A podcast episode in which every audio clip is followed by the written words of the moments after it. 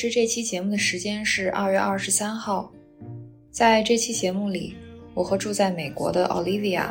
谈论了黑命贵和针对亚裔的仇恨和她真实生活经历之间的联系。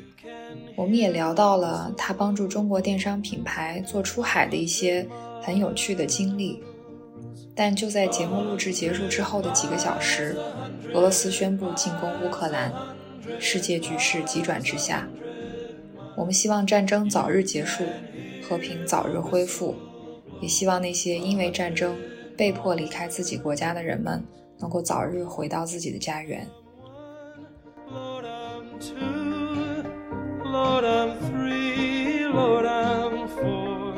Lord, I'm five hundred miles away. 大家好，欢迎你收听这一期的《世界的异乡人》，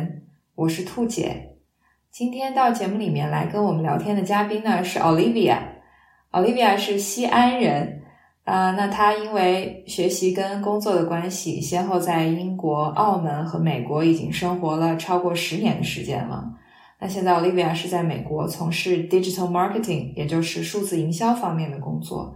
那 Olivia 先跟大家介绍一下自己吧。好的，诶、哎、大家好，我是 Olivia。 呃，我就像兔姐所说的，之前在是西安人，然后在北京上学，后来又去英国上学，然后在澳门工作，后来又到美国在读书，然后现在在工作，嗯，兜兜转转的已经大概十多年了，离开故乡，嗯，所以也算是一个 high mover。 那 Olivia 你现在是住在美国的密尔沃基是不是？对，是，我现在在密尔沃基，是在美国中部的一个城市。可能如果大家要是那个有关注 N B A， 今年去年的 N B A 的话，就知道那个 Milwaukee Bucks 就是我们这边的球队。嗯，这个地方呢，大家都说它是芝加哥的后花园，但是实际上冬天这么冷，也不好叫它后花园了。嗯，然后在这边生活的感觉最明显的就是气候特别冷。嗯，冬天的时候我在这边的那个天气预报 app 上就会有西伯利亚和我们，有时候还会看看北极和我们，但是有时候呢我们这儿比西伯利亚都冷，所以我觉得自己这几年也是越来越耐寒了。其实这个如果不是因为之前我看过 N B A 球赛，我知道有一支球队叫做密尔沃基雄鹿队，我真的是对这个城市一无所知。啊，我也是。密尔沃基好像是一年有好几个月都在下雪是吧？对，我们从十二月底吧差不多就会下雪，一直下到四月左右，四月中旬或者四月底。然后我们这儿春天特别特别短，可能就那么两周三周时间，紧接着马上就是夏天，就开始特别热了。所以一年四季里边可能我们只经历三个季。嗯，就像有些地方秋天好像特别短，然后一转眼就过去了一样。对对，那密尔沃基是美国的威斯康辛州的一个城市是吗？对，是，它是威斯康辛州的经济重地吧，因为它的政治中心是在 Madison， 在麦迪逊。嗯，对，我们这边可能更偏向于是经济的这个这个重地。但其实密尔沃基它是一个呃传统意义上的是一个工业城市是不是？对，是，它传统意义上是一个工业城市，而且现在还是有很多的这个大公司 manufacturer 这样的公司在这边。嗯，比如我们大家都知道的哈雷戴维森、哈雷摩托，它的总部就在我们这边。嗯，还有 G E Healthcare 他们的这个这个一个非常重要的 campus， 几个非常重要的 campus 都在我们这边。还有一个 Milwaukee Tools， 还有 Rockwell， 这些都是制作一些工具的这个 manufacturer。 嗯，有意思，了解了更多关于密尔沃基这个城市的信息。那你现在其实在美国生活了已经有八年的时间了对吗？对，差不多。嗯，那你觉得这八年的生活，就是你在融入本地文化跟生活的这个问题上面，你的态度是什么呢？你会你会有一种就是跟他保持距离的这个态度，还是说会很主动的想要去主动去融入当地的这个生活？我觉得就是不同时期的感觉是不一样的。嗯，在最开始还是当留学生的时候，可能会有点想去保持距离，就是觉得嗯，我是中国人，然后外面的那个世界其实跟我关系不是特别大，可能就活在自己的 bubble 里边。但是这个也是有一个客观原因的，因为你是学生嘛，你本身接触的这个真实的外界社会就很有限，所以不管是主观也好，还是客观条件也好，可能都会偏向于保持距离。但是一旦开始工作之后，就是会想要主动的去融入，比如说参加一些 social 的活动啊，或者是去参加一些 organization， 做一些就是他们的 volunteer 啊。但是慢慢的，你像现在的话，我可能就会是介于两者中间的，嗯，就是有一些关系很好的本地的朋友和同事，就是这关系非常好的那一种，然后呢，跟中国的这个圈子，中国朋友、华人的圈子也会有非常多的交集，就可能会更愿意去想是不是自己觉得舒服，而不是说我想要保持距离，或者是我想要去融入，可能就会更自然一些。嗯，我觉得你的这个回答还蛮有意思的，就是也不是说它是一个非黑即白的问题，我非要融入，或者说是我非要和它保持距离，就是是一个基于自己工作跟生活的一个呃自然的选择。不过我觉得这个这个你有这个态度，可能是不是也是因为你在那边生活久了，建立起对当地的这种文化的了解和这种熟悉，然后也有了自己的这个工作和这个生活的圈子之后，所以就觉得好像对整个环境来讲，好像有这种更多的主动的选择权了，是不是？对，我觉得就是你总觉得非常对就其实是在外面待的时间越长，就会越觉得很难用二元这个保持距离或还是主动融入，很难用这个二元关系来来来界定它了。可能更多的是在意自己的感受，可能有时候我心情好，我想跟更多的本地人出去去 hang out， 去去去玩，去怎么样，可能我就会更多的去去去融入一些。但有时候我可能自己有一些事情我要处理，或者是我想我就是想自个儿待着，自己在家里和和这个这个中国的朋友去聚聚会啊什么的，可能就会选择更多的和中国的朋友朋友来来在一起。而且其实就是嗯，我觉得一旦有了家庭有了孩子之后，不管是呃美国的本地 local 的人，还是像我们这种移民吧，嗯，其实都差不多，都是上班然后下班，用下班后的时间和家庭多待在一起，有一些 family time，嗯，然后周末可能和朋友偶尔聚一聚，但是更多的周末可能还是想带孩子去，要么去打比赛，就是各种 sports 嘛，要么就是送小孩去去学各种兴趣班，或者是带他出去玩，这样可能就是没有太大的这个这个差别的。不过我觉得其实我每次谈到这个问题的时候，我觉得这个其实也取决于、嗯过往的生活经历以及接下来的这个生活规划。如果说你接下来可能打算在这一个地方一直待下去，那你肯定会有一个想要就是融入更多的这么一个心态。但如果你知道你可能过几年你可能就会离开这儿，会换另外一个地方生活，好像就是这种融入的动力就会没有这么明显。嗯，有一些是这样吧，有有时候会是这样的一个问题。如果你想要嗯长时间在这儿待着，可能会会是一个一个想法，但如果你觉得你最终是要离开的，会是会觉得说其实就融不融无所谓。但是我觉得很难界定这个事情，现在尤其是尤其是尤其是现在你有自己的家庭，你有自己的 focus 了之后，你就会觉得我已经有很多事情要处理了，我就怎么舒服怎么来吧。是的，其实你刚才提到了说你这个关于在这个是不是融入本地文化方面，好像你的态度是发生了转变的。一开始在留学的时候好像是有点活在自己的 bubble 里，到后面有了工作跟生活可能会更开放一些这个态度。我很想知道，就是你这些年在美国工作生活，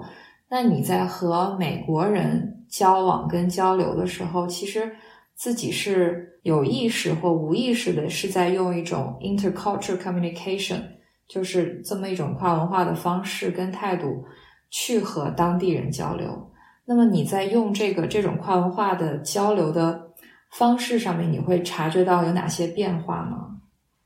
嗯，变化肯定是就是有的，毕竟心态会从和那个刚开始到现在是有不一样了。我觉得首先就是会会会变得很谨慎，就至少现在在聊一些、呃、关于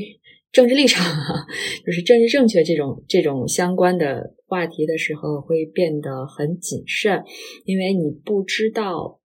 对方的立场是什么，你也不想去说出一些嗯不太合适或者是会让大家都彼此尴尬的这种话题。嗯，比如说在在之前，因为我是做 marketing 的嘛，所以我周围的环境可能是更偏蓝一些，也就是更偏民主党一些。当时在 Trump 呃那个竞选的时候，然后我们公司呢，大家都会就有时候会开 Trump 的玩笑之类的，但是呢，可能那些 Republican 一些共和党的人，他也在我们公司，也在也在这个 conversation 里边。这个时候呢，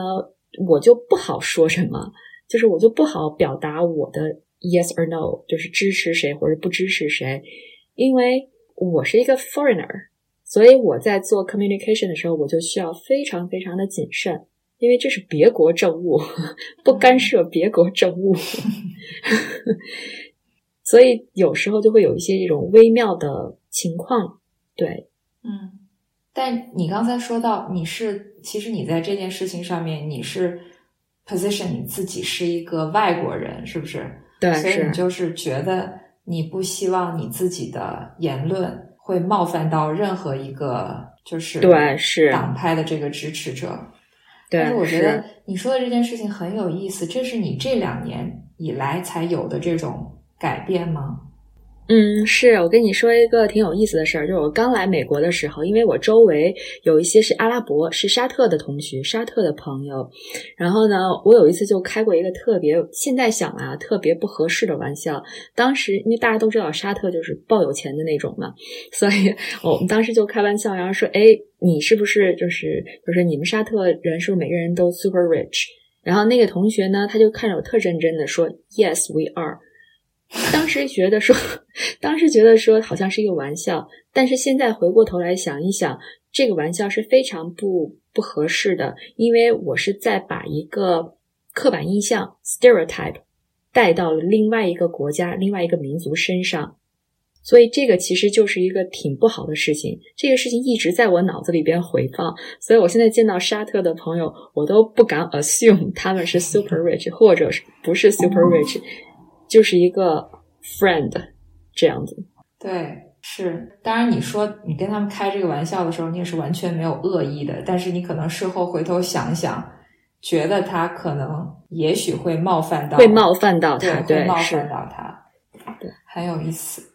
其实你刚才说的，你你这两年就是在说话上面感觉很谨慎，这是不是也就是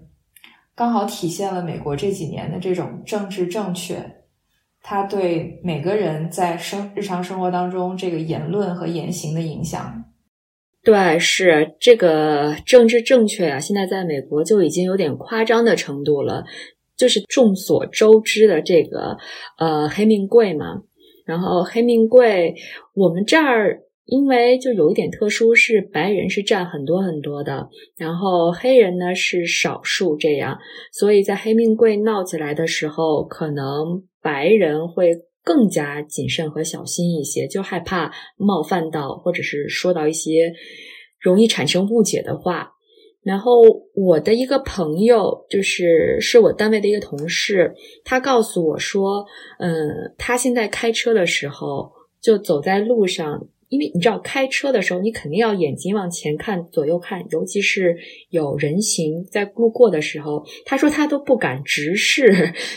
对面而来的这个黑人了，就害怕会引起什么样的误会，就害怕那个黑人可能会，哎，你为什么看我，你你是不是觉得我是黑人，你你对我不爽，我就会有一些。已经这么敏感了吗？对，已经会很很敏感了。对，哦，所以就这个政治正确已经蛮夸张了。然后我们当时去西雅图玩的时候，西雅图的那些 designers 的那些就是奢侈品店，他们的门上都是用木板全部都贴好了，就放着木板墙，就害怕打砸抢烧。然后在有一些那种小的商家，他们没有木板墙，但是他们就写了一个那个我们支持黑名贵，感觉都是像一个护身符一样，就是标明立场对保命的那种，就是就是求生欲极强嗯 OK 对, 对你其实你说到这个黑名贵，这个是这两年即使是在中文媒体里面也都是非常非常热度非常高的讨论的这么一个话题。对，刚才你说到了你的朋友，嗯、呃，因为这个黑命贵这件事情对他造成了一个影响，就是说他出去开车都尽量避免跟黑人这个有眼神接触，是不是？嗯，对，是。还有就是你们在西雅图遇到了这个，就是奢侈品店都把这个门窗都用这个木板钉好。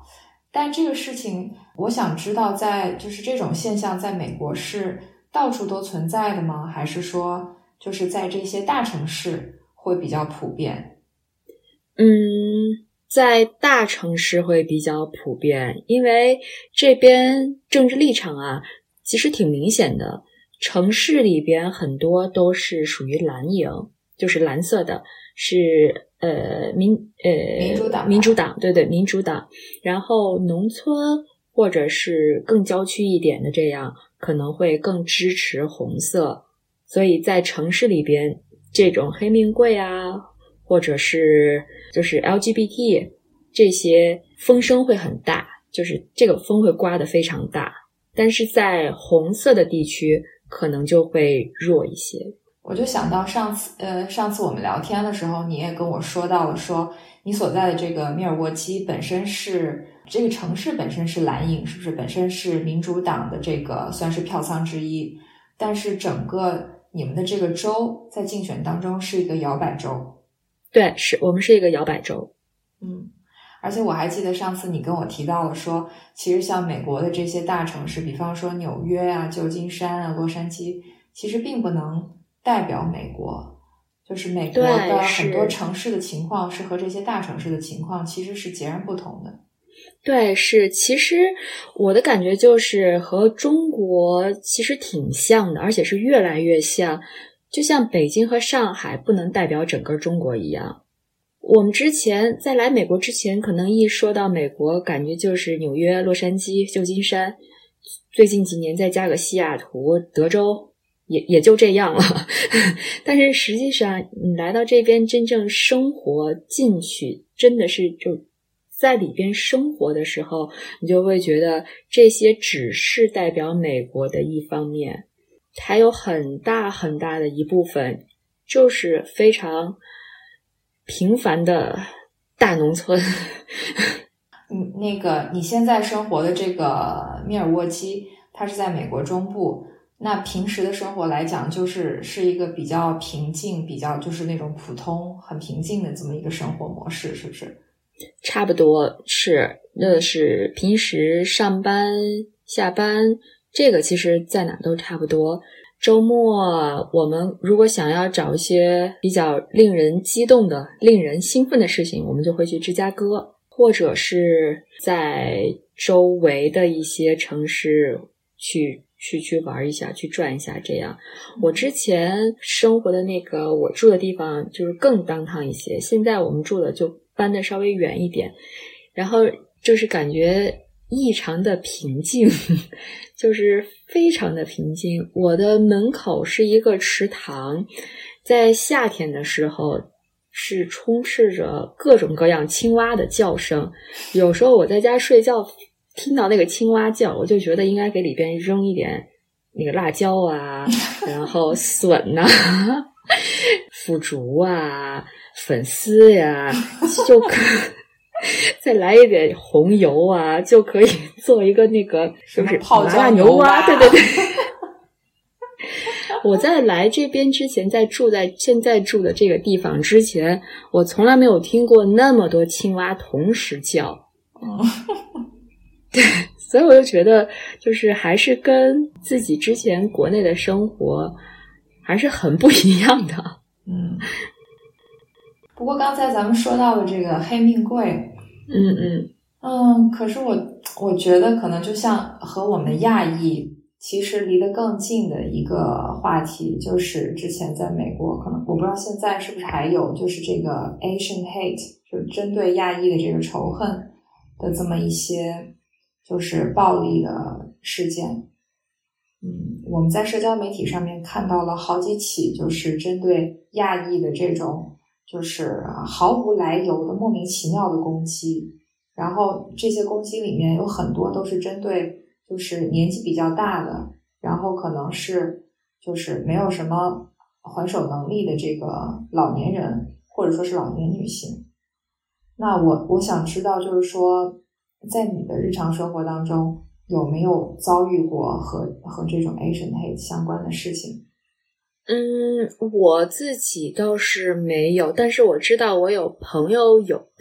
就是不至于说是这么严重的这种暴力事件啊，但是也有那样，嗯、呃，比如说我一个朋友，他跟他的家人去度假，去度假的时候呢，有一个从旁边就开过一个皮卡，然后开完那个皮卡之后，就就有人就探出头来就骂，就说就滚回中国啊什么什么之之类这样。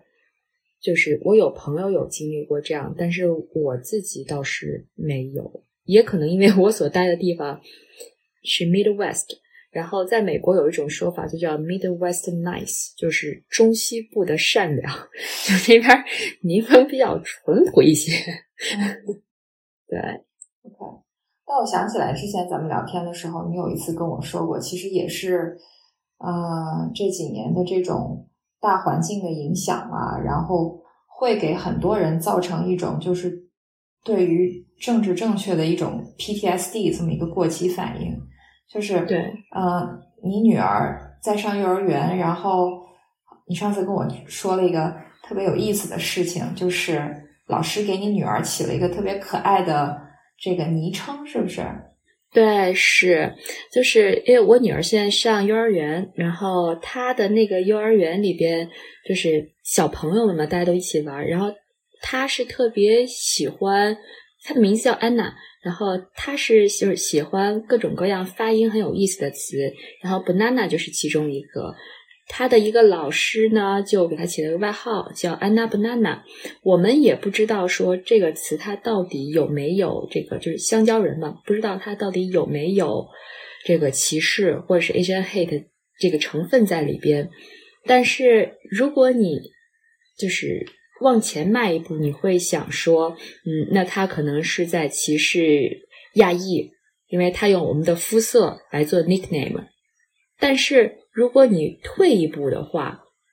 可能就是一个很简单的，觉得发音好玩的这么一个昵称，仅此而已。所以我跟我老公，我们俩在研究这个事情的时候，就会想说，到底是什么？但是发现你很难去界定，因为就是可此可彼，很难界定。所以我们得出的结论就是，这个老师他缺乏政治敏感度，他的政治觉悟不高。就生活中就会有有很多类似于这样的事情，有时候你可能会觉得是你想多了，人家并没有冒犯你的意思。但有时候你可能并没有觉得说是冒犯你的意思，就别人有冒犯，但实际上别人是有冒犯，就会陷入一些这种，嗯，怎么说呢？呃，是怀疑、过度思考，对，有一些就是过度的 sensitive， 过度的敏感了，有时候。但是在这样的政治环境下，也很难免，其实。我觉得你说的这件事情非常有意思，它恰恰反映了其实就是这个大环境给每个人造成的这种在言语上面的这个影响。所以说仅仅是从一个原本很简单的这么一个水果出发，你就会赋予这么一个香蕉这么一个简单的水果一种政治色彩，你会想到它背后是不是会有一些暗含的种族歧视，就是会让一个简单的水果变得不简单了。对，然后还有一个例子，之前可能咱们没有聊到，是我就是昨天我突然想起来了，呃，我我女儿他们班上就是就是有小黑板嘛，黑板上老师教大家西班牙文的各种各样的颜色怎么说，然后呢，上面有一个词是黑色，它的那个词就是那个 N-word， 就是 Negro。这个词在美国是属于非常非常非常敏感的，是你在公开场合说这个词，相当于你是在社交自杀。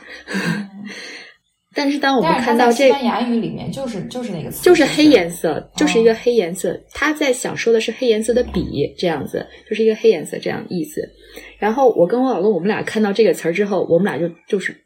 就愣住了，就是不敢念出来。这个词你不能念出来，念出来就是政治错误了。但实际上，你想，它只是一个颜色，用西班牙语来说出来而已。就是真的是 P T S D、嗯、你们两个人是属于那个觉悟比较高的了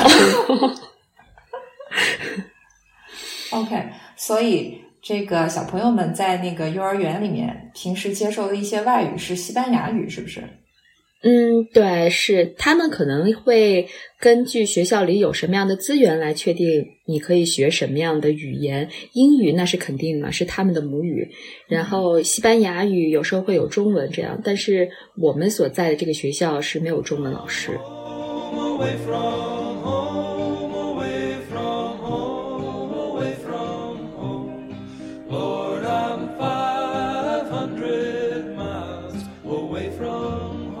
呃，其实我和 Olivia 是在利兹的同学，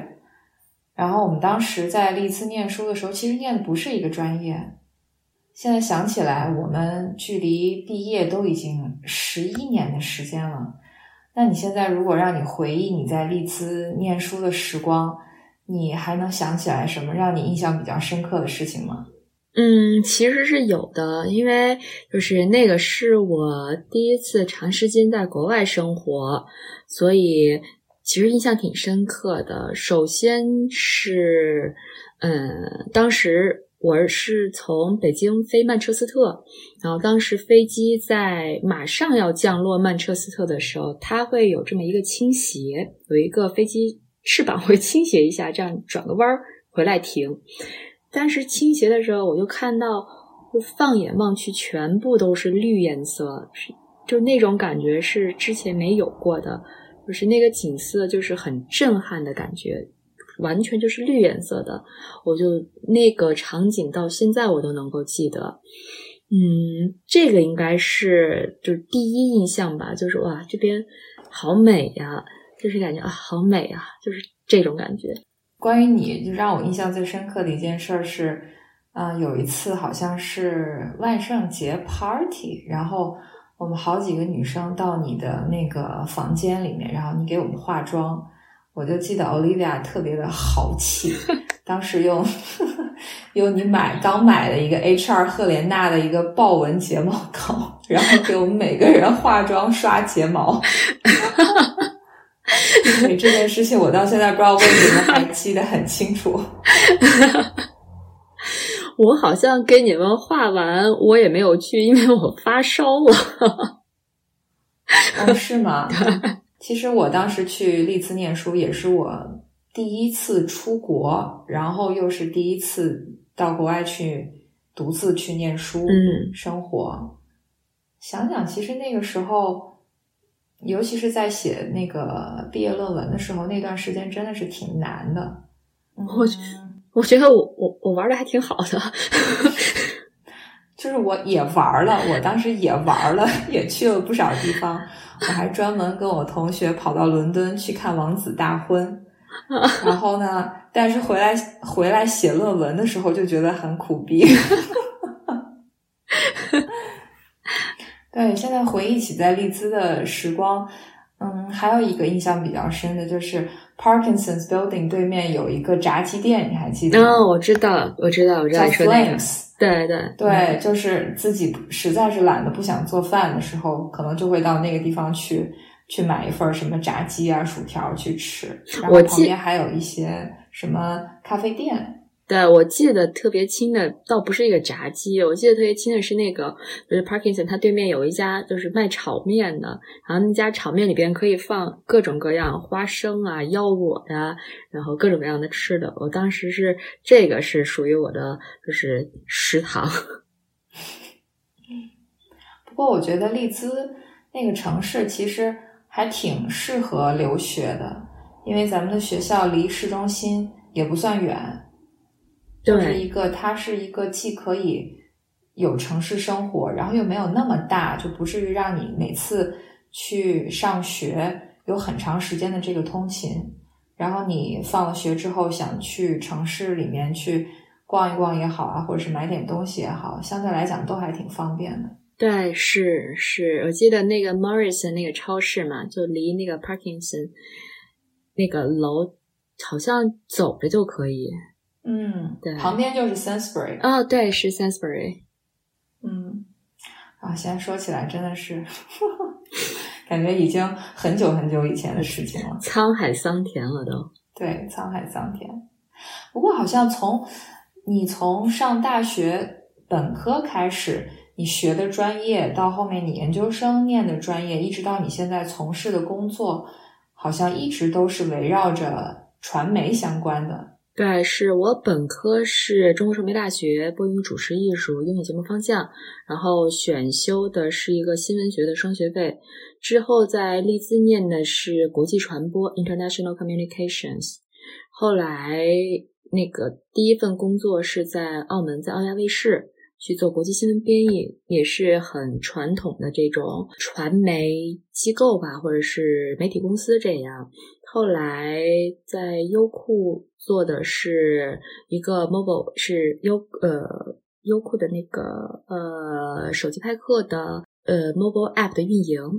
然后后来优酷不是被阿里阿里巴巴买了吗？然后我们又到市场部去做这个市场运营，市场运营可能就更偏向于互联网，在互联网上去做一些活动啊，或者是一些搞一些 promotion， 一些 marketing 的这个 effort。 嗯，再到美国的时候，就因为有优酷这个互联网行业工作的经验，所以申请的就是 information technology management， 是信息技术管理这样。然后出来之后是在 marketing agency 来做 digital marketing， 虽然就听上去它是 marketing， 但实际上它还是用另外一种媒介，还是在媒体，就相当于是给在媒体的承载之上来做这个市场营销，所以其实没有绕出呃媒体这个大圈，就始终还是在这个大行业里。对，是，对，是，嗯。但那个时候你在优酷工作的时候，那个时候已经是优酷土豆了，也就是说优酷已经把土豆是收购了，是不是？对，是我工作的时候就是优酷土豆，嗯，他把土豆收购了之后，然后没过几年，其实就被阿里给收购了嘛。OK， 可能年纪小一点的听众可能都不一定知道土豆网，土豆网是在。可能十十几年前，那个时候还算是一个挺重要的一个视频网站。嗯，而且呃，当时的这个视频网站，呃，优酷也是应该是中国最早的，也是很大的一个视频网站。对，一直到现在，优酷在这整个互联网视频行业也还是很重要的一个网站。对，在最开始的时候，它是是肯定是头部啊，就是优酷、爱奇艺、什么腾讯视频什么的，优酷比爱奇艺还要早。对对，是肯定是头部的，但是后来。可能是因为爱奇艺他自己的节目就是网艺呃网络综艺做的比较好，或者是可能买了一些什么剧啊版权之类的，就慢慢慢慢的要超过这个优酷了。然后再到后来我就来到了美国，我也不知道。不过其实嗯，从事传媒相关的工作，不管是在哪个国家，他对语言能力的要求都很高。对，你到了美国之后，你做的这个 digital marketing 一般就是他，我觉得这个行业还是 native speaker 还是会更有优势一些。那你得到你现在的这个工作，你是不是经历了很激烈的竞争呢？嗯，面试、呃、初试、复试、笔试，乱七八糟的，肯定是有五六轮下来的，这个是跑不掉的。有了这些之后呢，真正上岗工作的话，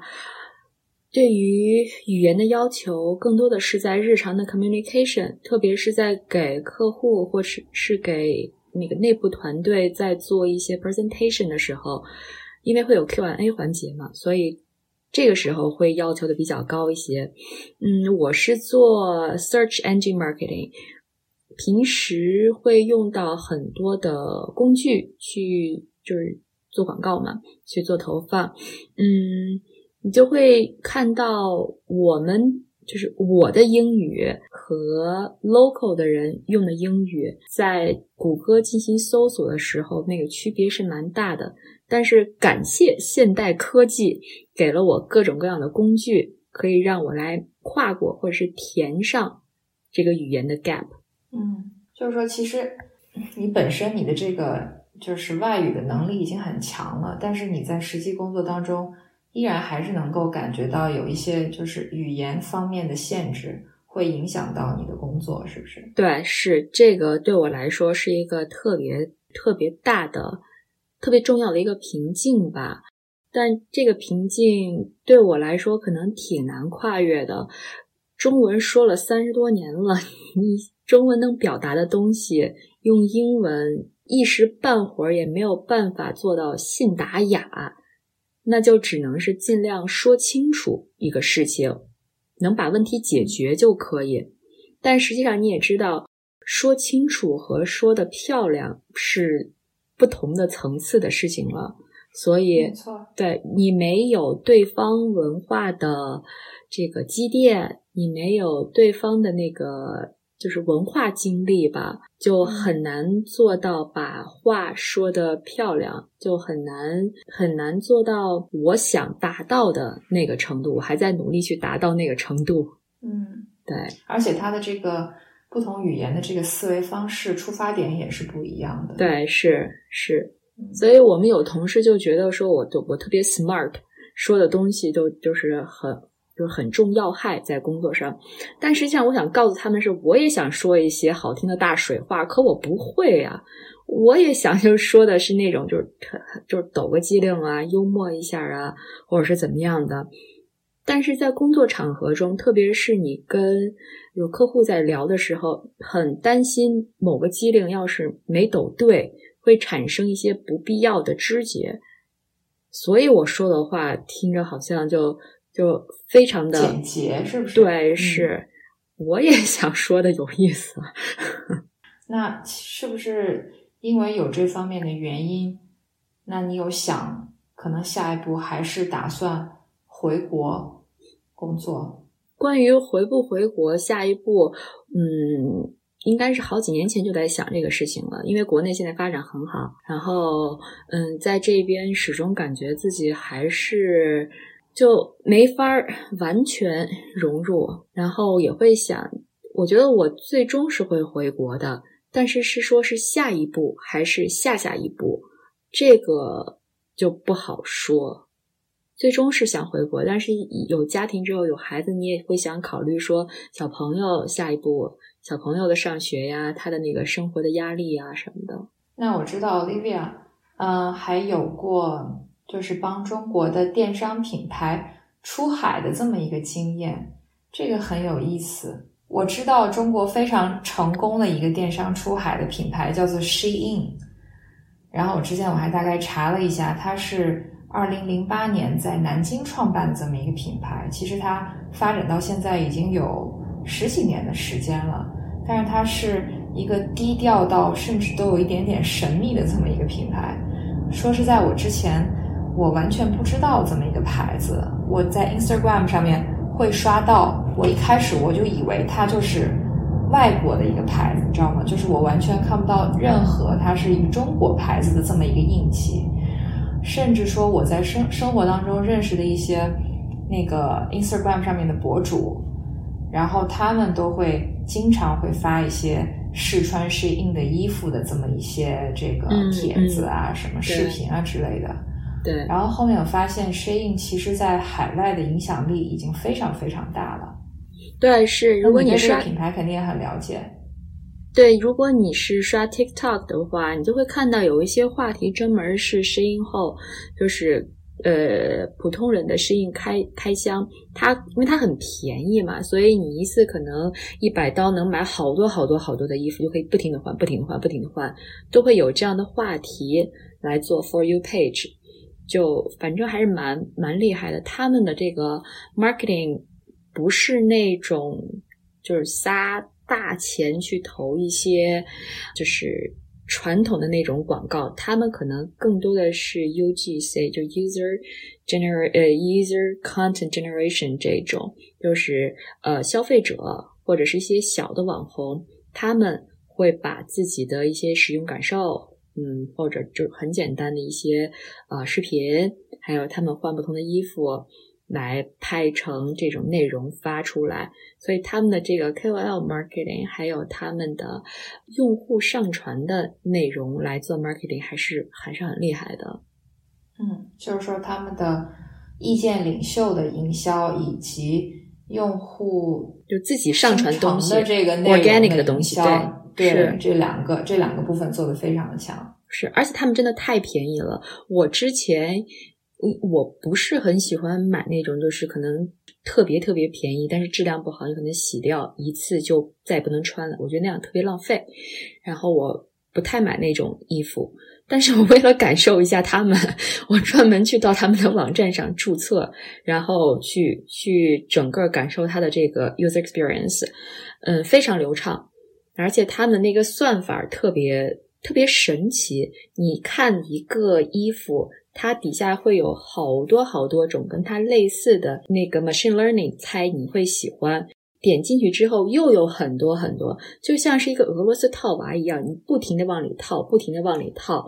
这个时候你又看到它那么那么的便宜，你可能一件衣服它不搞活动的话可能也就是个十来刀左右，搞活动的话三四刀就可以买一件衣服，你就会觉得这不就是白送，就算我亏了，就算我不喜欢它我扔了就好，就这个逻辑就很让人陷进去。后来我就果断再也不买了，因为有一些质量真的是一言难尽。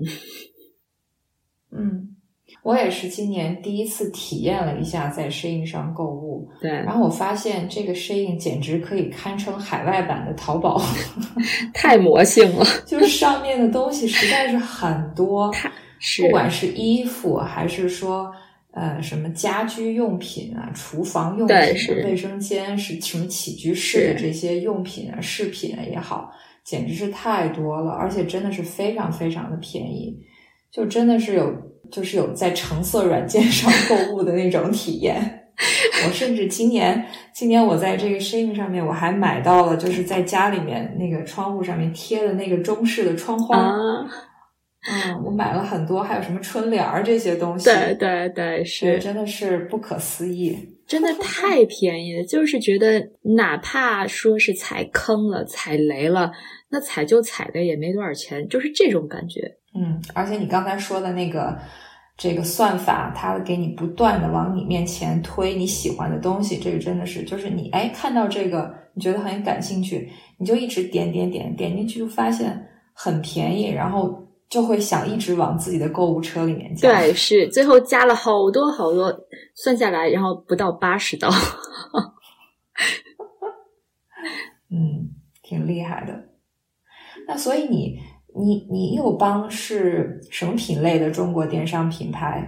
做这个出海呢？嗯，可能更多的是 to C， 就比如一些呃服饰，呃就服装饰品，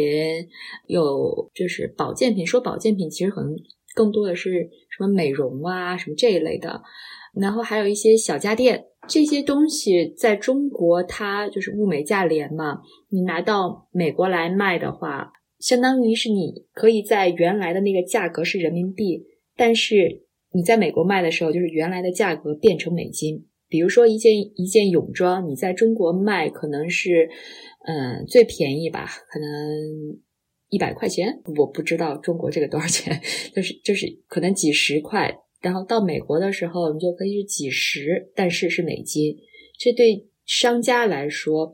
是一个特别特别大的一个机会，特别是 global 这种全球化不断的发展，然后国内的市场逐渐饱和，大家都会把眼睛看向外面的世界，看向欧美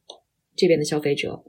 所以还蛮多这种机会和蛮高的需求的。就是说帮助中国的电商品牌出海，其实就是帮助他们克服水土不服，是不是？对，是。给你举一个例子，我在，因为我也有朋友是在深圳在做这种帮电商出海的 marketing， 然后他们在深圳本地找的谷歌带投放，不是国内也有这些带投放一级代理、二级代理这样，他们找的带投放呢，帮他们写广告，然后写出来的广告就投出来之后，发现转换率怎么这么低？然后我就我就就看了一眼怎么回事，我把我我把他们写的那个广告拿给我的朋友看，然后我的朋友问我说：“他这个广告是想说什么呀？他是想卖什么呀？”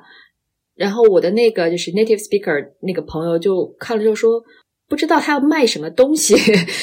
所以这样的情况其实发生的还蛮多的。这个时候可能就需要一些本土的，就是在美国或者在加拿大本土的这种 ex 呃也不是 expert 吧，就是从业人员吧，从业人员来帮助他们把广告投放和广告撰写这件事情本土化，让本地人，让你的目标受众可以明白你在卖什么，你的 value prop 是什么。嗯，那你你做过的这些就是电商品牌里面非常成功的案例是什么呢？就是说美国美国人他们会被哪样子的 marketing 吸引到，会很想要买呢？啊、呃，这个这个其实还蛮难回答，也是要看你的目标受众是什么样的。嗯，如果是 to C 的话，比如说服饰或者是饰品，可能我的目标受众会看重价格，这个是很重要的，因为你如果价格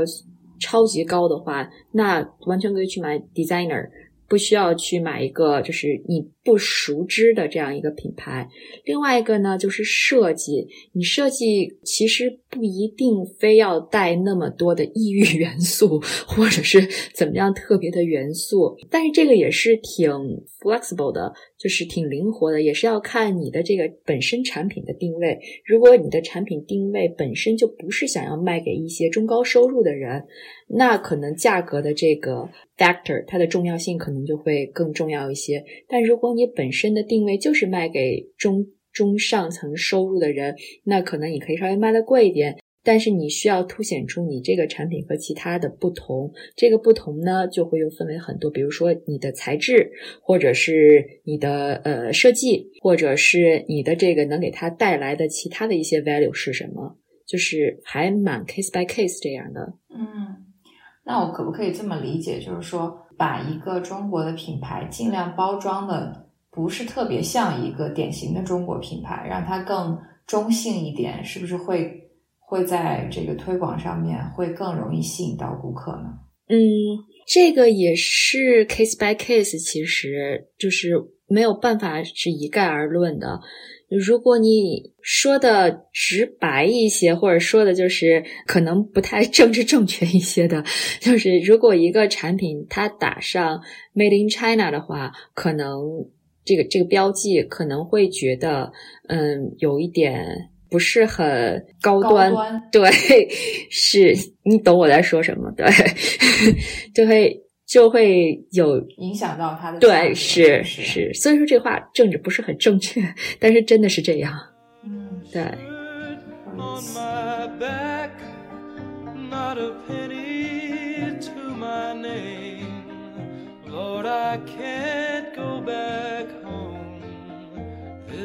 所以 Olivia， 你已经有多久没有回西安了呢？哎呦，这个我自从高中之后就很少能够有机会长时间在西安待了。高中毕业后就去大学，大学在北京，回西安也就是暑假寒假，但有时候还有实习在北京，所以回去的时间不是很多。出国之后那就更少了，现在工作再加上疫情，我已经五年没有回过西安了。哇，那如果是让你回去的话，你最想去哪儿呢？我记得，嗯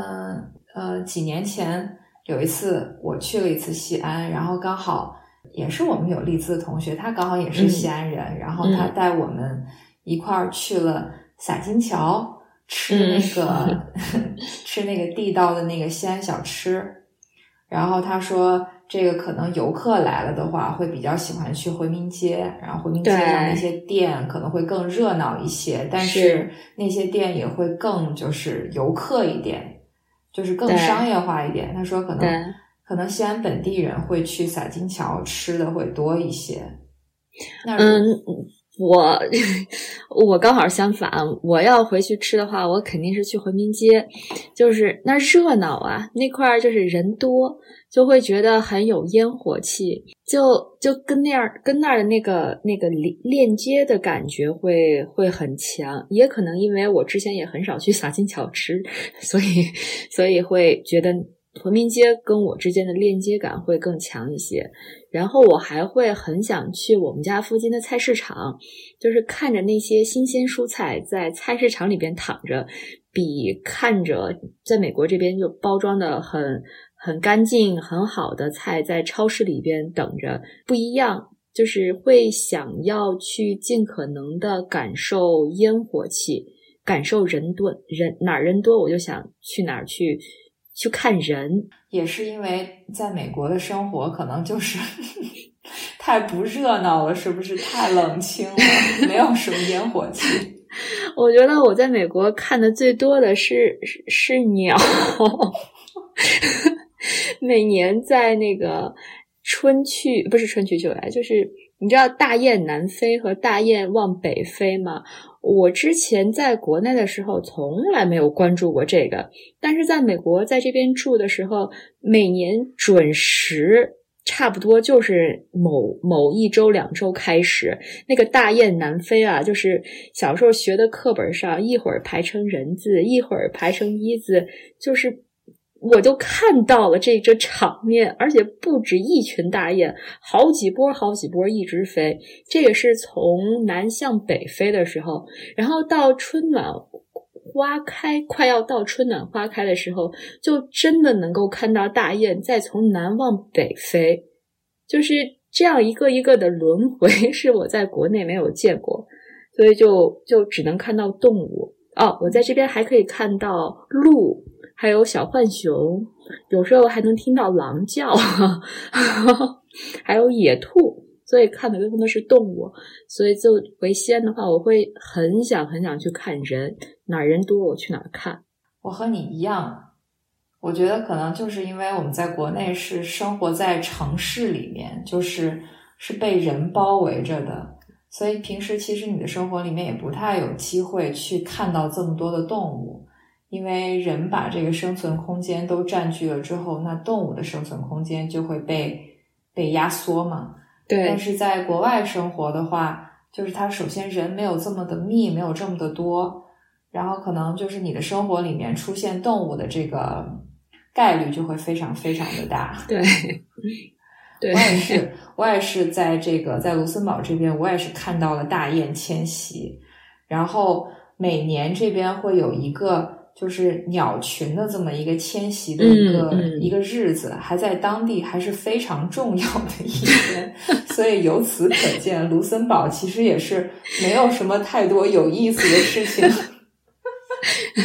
对，就会觉得国内的生活会更精彩，更有烟火气。嗯，对。而且这边还有一个很重要的日子，就是卢森堡好像现在只有一个牧羊人，整个国家只有一个现就现存一个牧羊人，然后这个牧羊人每年会把他的羊从这个城市的这里赶到城市的那里，然后呢再把这个羊从城市的那边赶回来，这个也在卢森堡也是很重要的一件事情，就是媒体上会报道，就是说大家如果有时间是可以去围观的这么一件事情。这个这个牧羊人他图什么呀？不知道，可能就是可能其实也是行为艺术是吗？肯定不是行为艺术，就是可能对于羊来讲是也是一个比较怎么样，传统意义上很很正常的一个，可能是就是迁移和一个就是去另外一个地方吃草啊，或者是什么样的活动。但是你把它放在一个都市生活里面，你就会觉得格格不入，你就会觉得很奇怪。那其实你像你跟你跟你先生长时间在国外生活，像你刚才也说了，你已经五年都没有回过西安了。那现在的状态也是你们两个人一边工作一边照顾女儿。其实也是一个没有家人帮忙的这么一个状态。嗯，因为我们那个小朋友他回国待了一段时间，他刚出生，他大概十个月的时候跟爷爷奶奶回国去，嗯，本来想是很快，可能是一个一个 vacation 一个 trip 这样子，然后就很快就回美国了。但是因为疫情嘛，各种航班取消，各种中美两国就是各种幺蛾子，所以就半天半天回不来，直到二零二一年的六月份，我们家小朋友快三岁了，就是两岁半吧，两岁半，然后才回到美国来。之后就是我跟队友一起带，我们俩一起带着他。嗯，因为现在还其实有一个好处，就是我们都可以 work from home， 所以有什么事情啊，小朋友要是生病啊或者怎么样，都可以在家照顾上。剩下的时间就是他去 daycare， 他去幼儿园。嗯，好在我知道国内很多这个双职工带孩子就会特别特别的辛苦，因为你要不停的加班，或者是就是随时 on call， 随时是需要工作的。但是我这边其实还好，大家会比较在意你的 family time。我们有时候开会的时候，有一个同事是是我们的一个老板，然后他就说，哦， family always come first， 就是家人首先，家庭是最重要的。所以这边的 work-life balance 还是好一些，比国内。这样的话，我们俩就是没有老人帮忙，带孩子也也也还不错。嗯嗯，所以说你对于目前的这种模式和这种生活的方式还是比较满意的，还是 OK 的。对，是，我觉得还是比较比较好的。如果人太多，就会变复杂。嗯。对，但是也会很辛苦。是，因为只有两个人嘛，是不是？尤其是孩子生病的时候，啊，啊啊真的是，真的是很累，很辛苦。就是有好也有坏吧，但是我觉得好处是在于，我觉得两个人然后带孩子，没有父母的帮助，就是我感觉自己就是完完全全的大人，就是你要你要以一个很成熟的人的这么一个心态跟方式去处理家里面的所有事情，包括对孩子的照顾也好，嗯，还有这个家务事也好，嗯，就是没有任何可以依赖的那种心态，反而会让自己觉得很成熟很独立，而且就是带孩子的这个自主性会更高一点，因为毕竟可能没有其他方面的这个不同的意见来来去影响你。对，是，而且对建立这个亲子关系也是很好的，就是谁带孩子，孩子听谁的。嗯，不能说是他小时候一直就因为自己忙就把他交给交给爷爷奶奶、姥爷姥姥去带，之后等他青春期或者是长大一点的时候，他不听你的，因为你没有付出你本该付出的那个程度，所以他不听你的也是情理之中。嗯，就是两个人自己带孩子的话，我付出我需要付出的，那孩子那边其实接收到的也是他应该接收到的东西，这样在处理以后，特别是孩子稍微大一点的时候，这种亲子关系的时候，可能会更更更顺手一些，我觉得是的。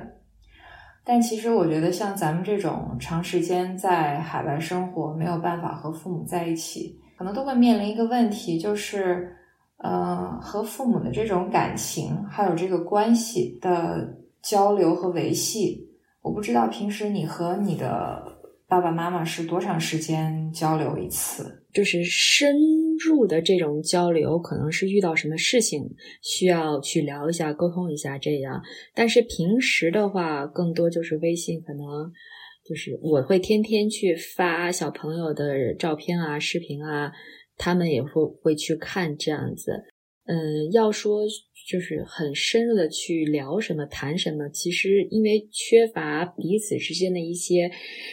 background knowledge， 就我在这边每一天经历的事情，不可能事无巨细的整个汇报一遍，那个不现实。我父母在国内，他们每天经历的事情也不可能事无巨细的给我再说一遍。一旦这双方的这个信息有不对的，那就很难进行一些很深入的沟通，因为没法要沟通的话，就得要补很多的背景常识、背景知识，这又是很多的时间、很多的精力，所以可能就会比之前在身边的时候要肤浅很多交流。但是还是想要通过视频啊、FaceTime 啊这些方式来维持着，嗯、呃，就是这个浓度吧。还是还是通过这些现代科技手段，在努力维持浓度。